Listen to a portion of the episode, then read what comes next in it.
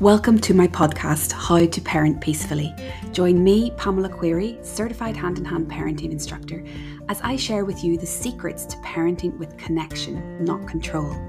If you're ready to enjoy raising your children by creating a peaceful home where kids want to cooperate and you keep your cool, you're in the right place you'll be inspired to create a peaceful and playful home without resorting to threats or bribes so that you can create lifelong connected relationships with your kids and support them to be happy, confident, and peaceful. Welcome, dear parents. Well, welcome to episode 65 of How to Parent Peacefully.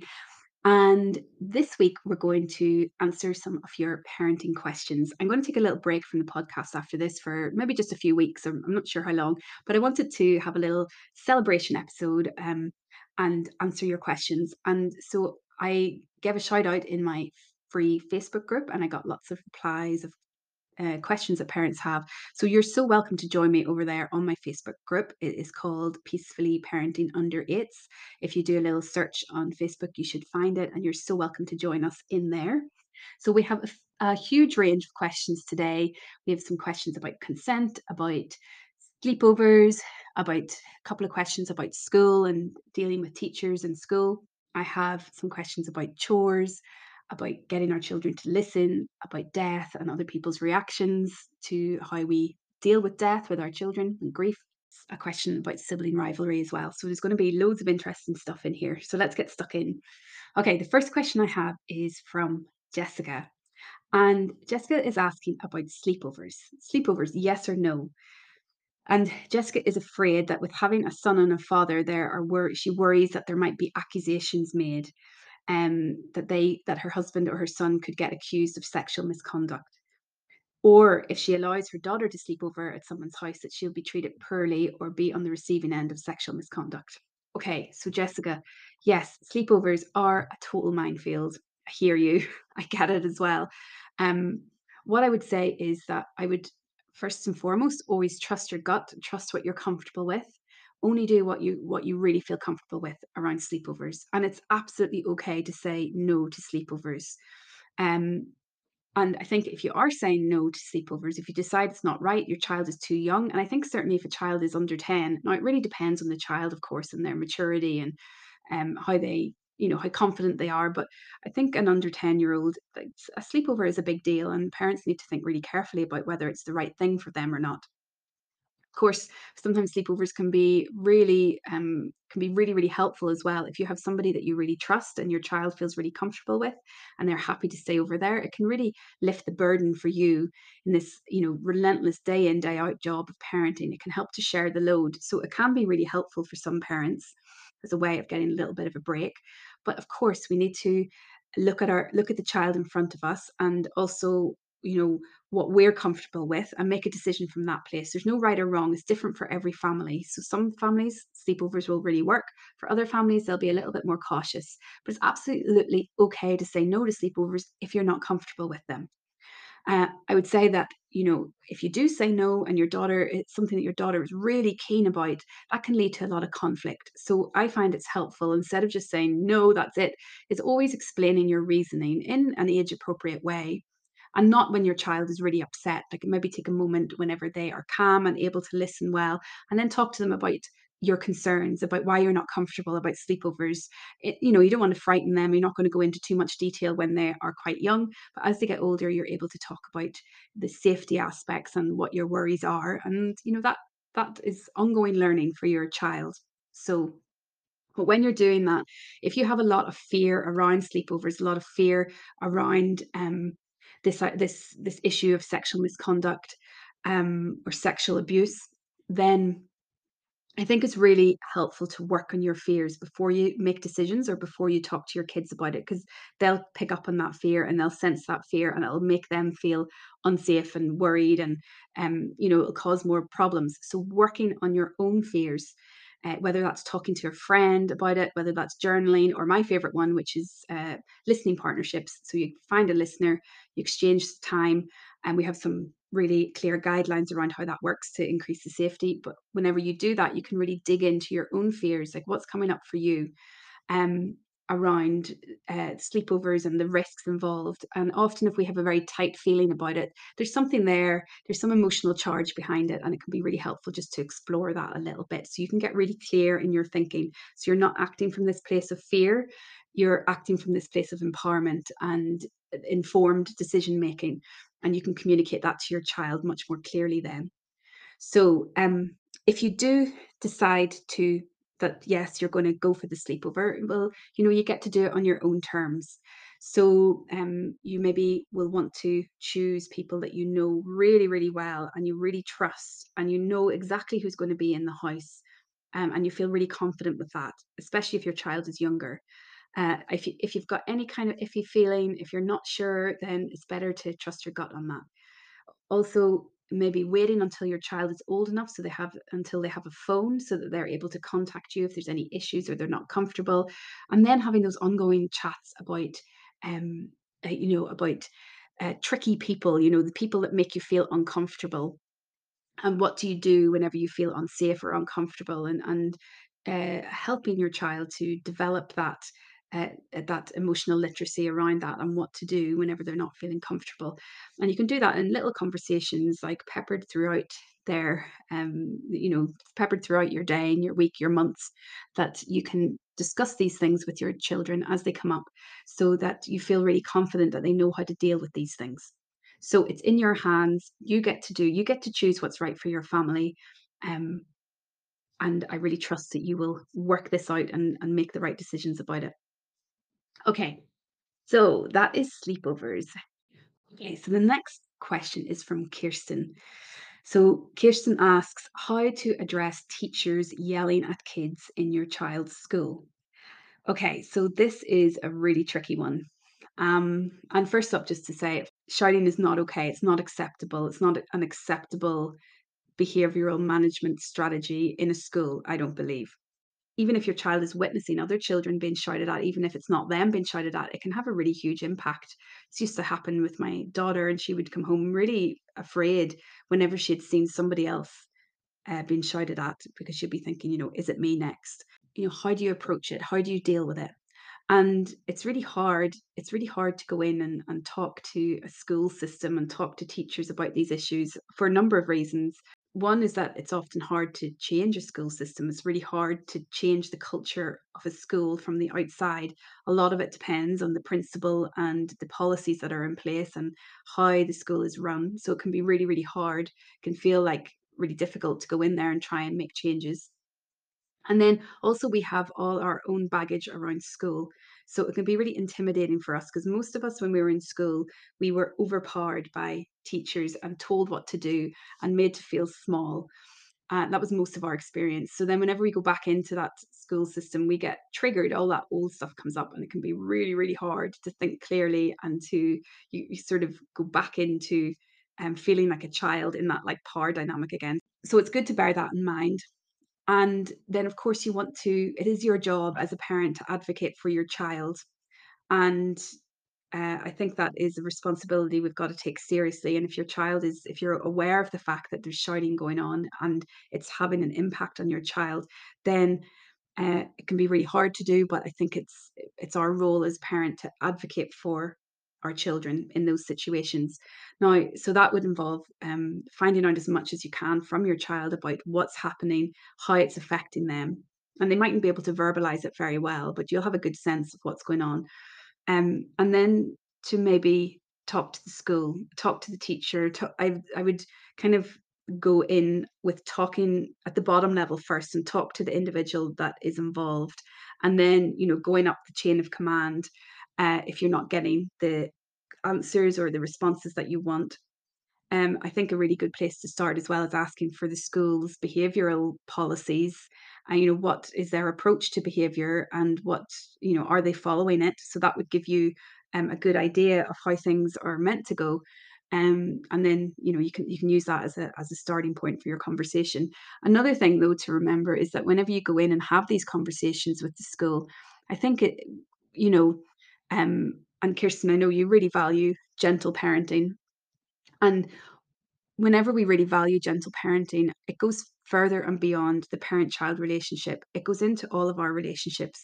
And our children are watching and noticing of how we talk about people, how we interact with people, how we deal with conflict, um, how we resolve issues. So we we need to bring this as far as we can. We're only human as well, and uh, we weren't raised in this way, so it's like learning a new way of being. But to try and um, approach these interactions in a similar way as you'd approach the interactions with your child when you're trying to trying your best to parent gently. So instead of coming in with what's wrong with you, you're at fault, you just need to change, you need to fix this. And I'm not saying you would come in with this, Kirsten, at all, but um, you know, often we can go in with guns blazing and you know you are you are wrong you need to change. And you know and that very much belongs in this sort of control based relating paradigm that we're trying to move away from and with our children and we're trying to move towards this more connection relationship based uh, interaction. So if we think about that in terms of interacting with the teachers in the school we come from a place of like of really believing and knowing that these teachers are doing their best that often it is the school system that is uh, at fault and isn't serving the teachers, isn't serving the students well. And the teachers are struggling. They are undervalued, they are overworked, they are tired, they often have far too many children in their class. They have to manage behaviour somehow.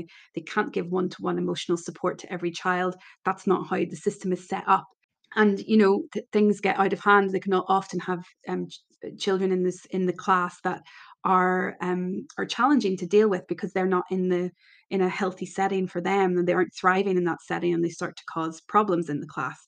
Uh, so the teacher's juggling all of this. So I think it's really helpful to to uh, to start with empathy and really trying to understand like these teachers are doing their best and why are if this is their best why are they behaving in this way why are they feeling that they have to shout and I'm sure it is a last resort. I'm sure they don't want to be doing that. I'm sure they're really struggling, and, and that's not what they planned. They set out the at the beginning of the year to be shouting at the children.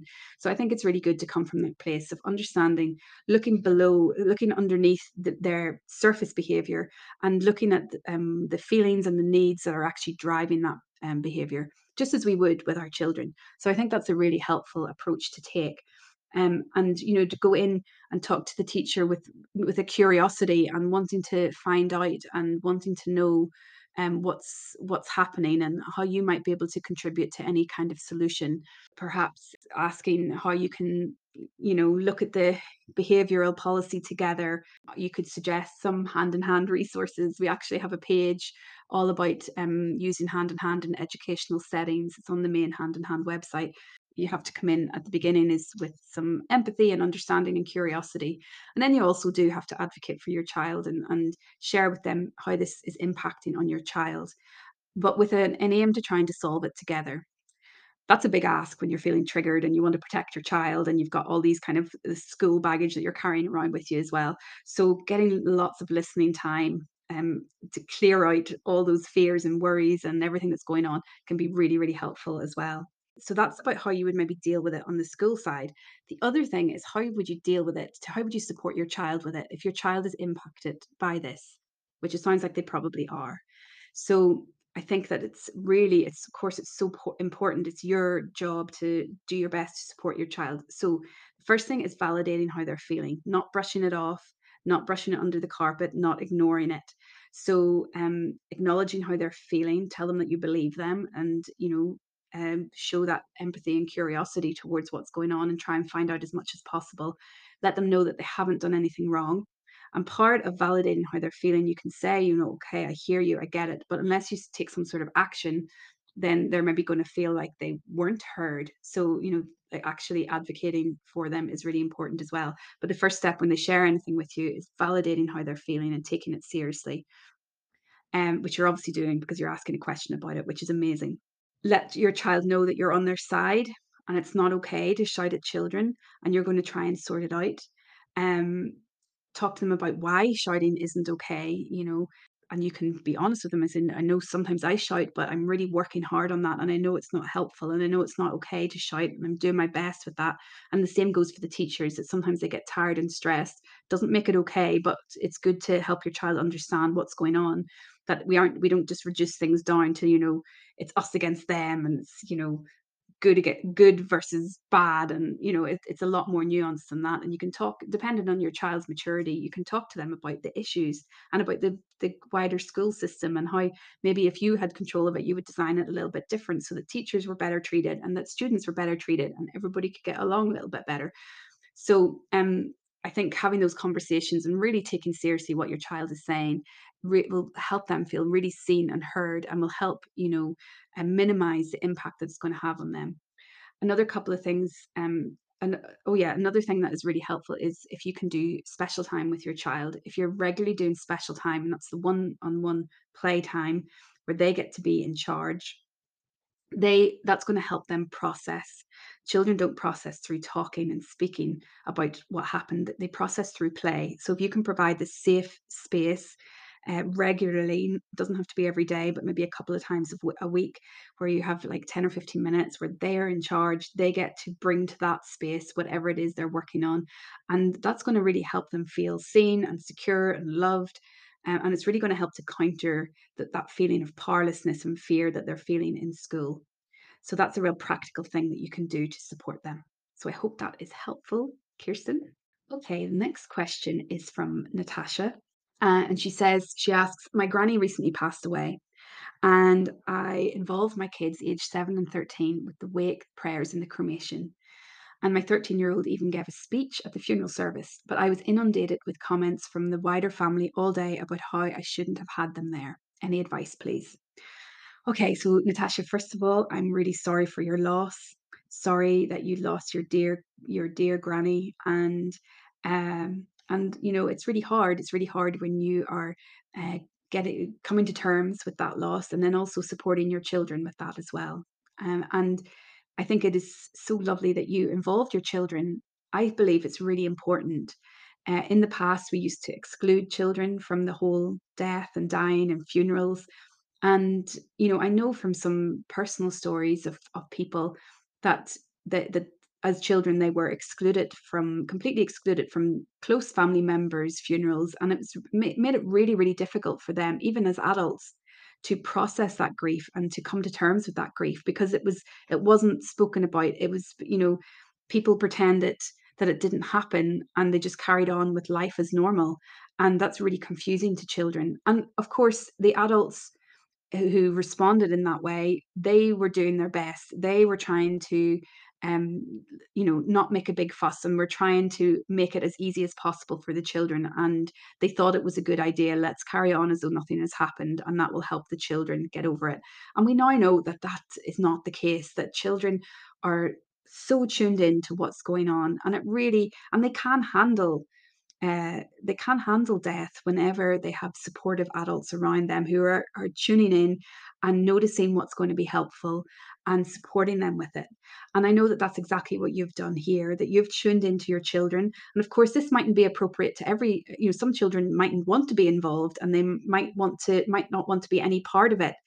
And this is the key thing is that you um, tune into your own children and you work out what they need and what is best for them and I know that you did that in this situation that you um that you knew that your kids wanted to be involved. You have incorporated them into the whole process in ways that are appropriate to your kids personalities. You're really attuned to what they needed and you knew it was going to help them and i think that is you've really put them first and you've done what's best for you and your family so I think it's really lovely that you thought well about how to involve them in the whole process.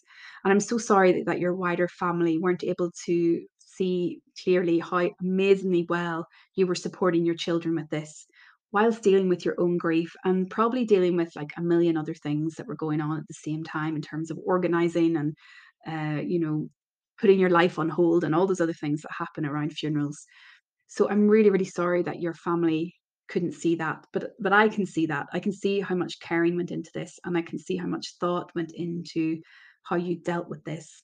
So i think that it's it can be quite easy for us in, especially when we feel under attack to sort of uh, respond with well, we can kind of respond. We often respond in one of two ways whenever we feel like under attack. People are criticizing our parenting. That sometimes we can direct the the hurt outwards and say, you know, what do they know? They're being so rude and they're interfering and how unkind, and you know, take it out, take it out on them. Or perhaps often we turn it in on ourselves and we feel we start to feel really guilty or ashamed, and we start to feel like it- uh, questioning, doubting ourselves really feeling bad about how we've dealt with it. And there's something wrong with me. I've gone about this all wrong. So often that's how we deal with these kind of conflict situations. We either blame other people or we blame ourselves. But with this gentle parenting approach, as I was saying in, in the previous question, is um, we're trying to relate to not just our children in a gentle and empathic and respectful way, but those around us too. And our kids are always watching. How I like to approach it is I like to look underneath that surface behavior and I like to assume that they were meaning well for you and your family and that they want the best for you and your family. So let's go from that place. You know, let's assume their goodness, just as we always assume the goodness of our children and, you know, try and get a try and empathize and try and understand why are they why they're responding in that way so if we come from that place if we kind of think like why were they responding like that you know, with this presumption that they're doing their best and they mean the best for you deep down, com- can come out in kind of unusual ways, of course, but we kind of can translate that. Uh, we can translate what they're saying and, and get to the caring underneath.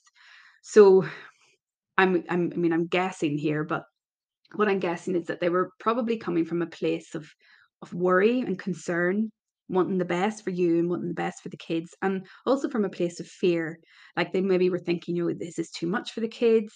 Um, is you know, is this appropriate? And you know, deep down, they're they're worried for every, how everybody's doing. And like I said, we had this long history of not involving kids in deaths and funerals, and you are changing that history because you know that it's the right thing for your kids and you have been able to tune into that.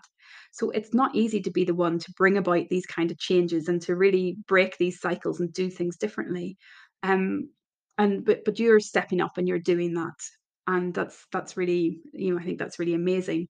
But whenever you do that, people uh, get uncomfortable with it and they want things just to stay how they how they are and they don't want to see things being done differently uh, it brings up a lot of fear in people. You let's just keep it the same. Let's just stay small. Keep doing it the way we've always done it, um, and then I don't have to deal with any of my uncomfortable feelings that are coming up.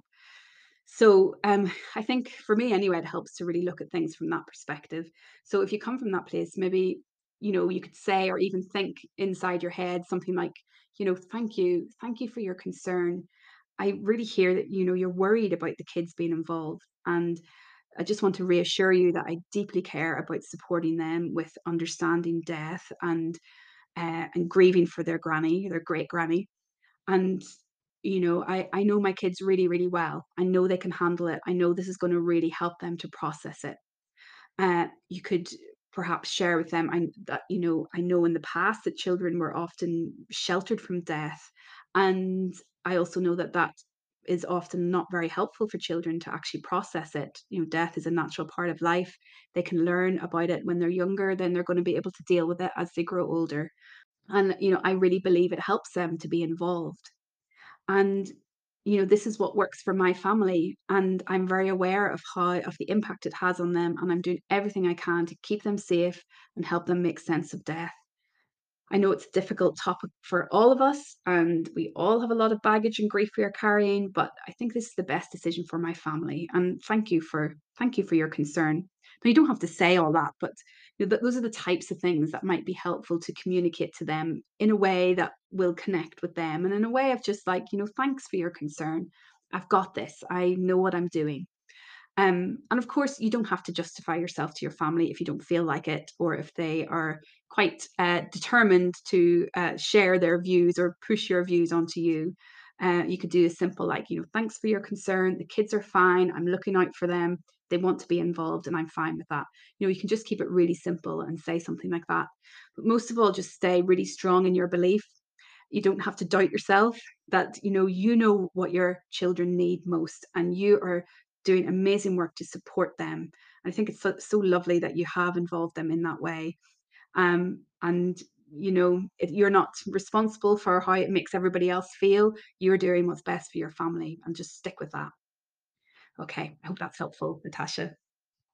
I also have a podcast, episode number 46, which is about um, supporting our children to cope with grief, death, and dying. Now that talks more about how to how to um, support our children, uh, not the adults around who are are getting involved as well. But you might find that helpful, or others might find it helpful.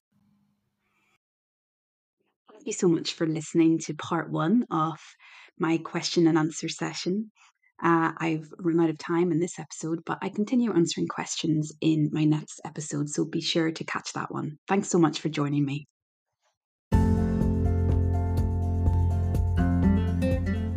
Would you like to get your kids listening so you don't have to shout and instead you can start enjoying being a parent? Then pop along to my website, pamtheparentcoach.com, or follow the link in the show notes to get signed up to my next virtual masterclass. See you next time.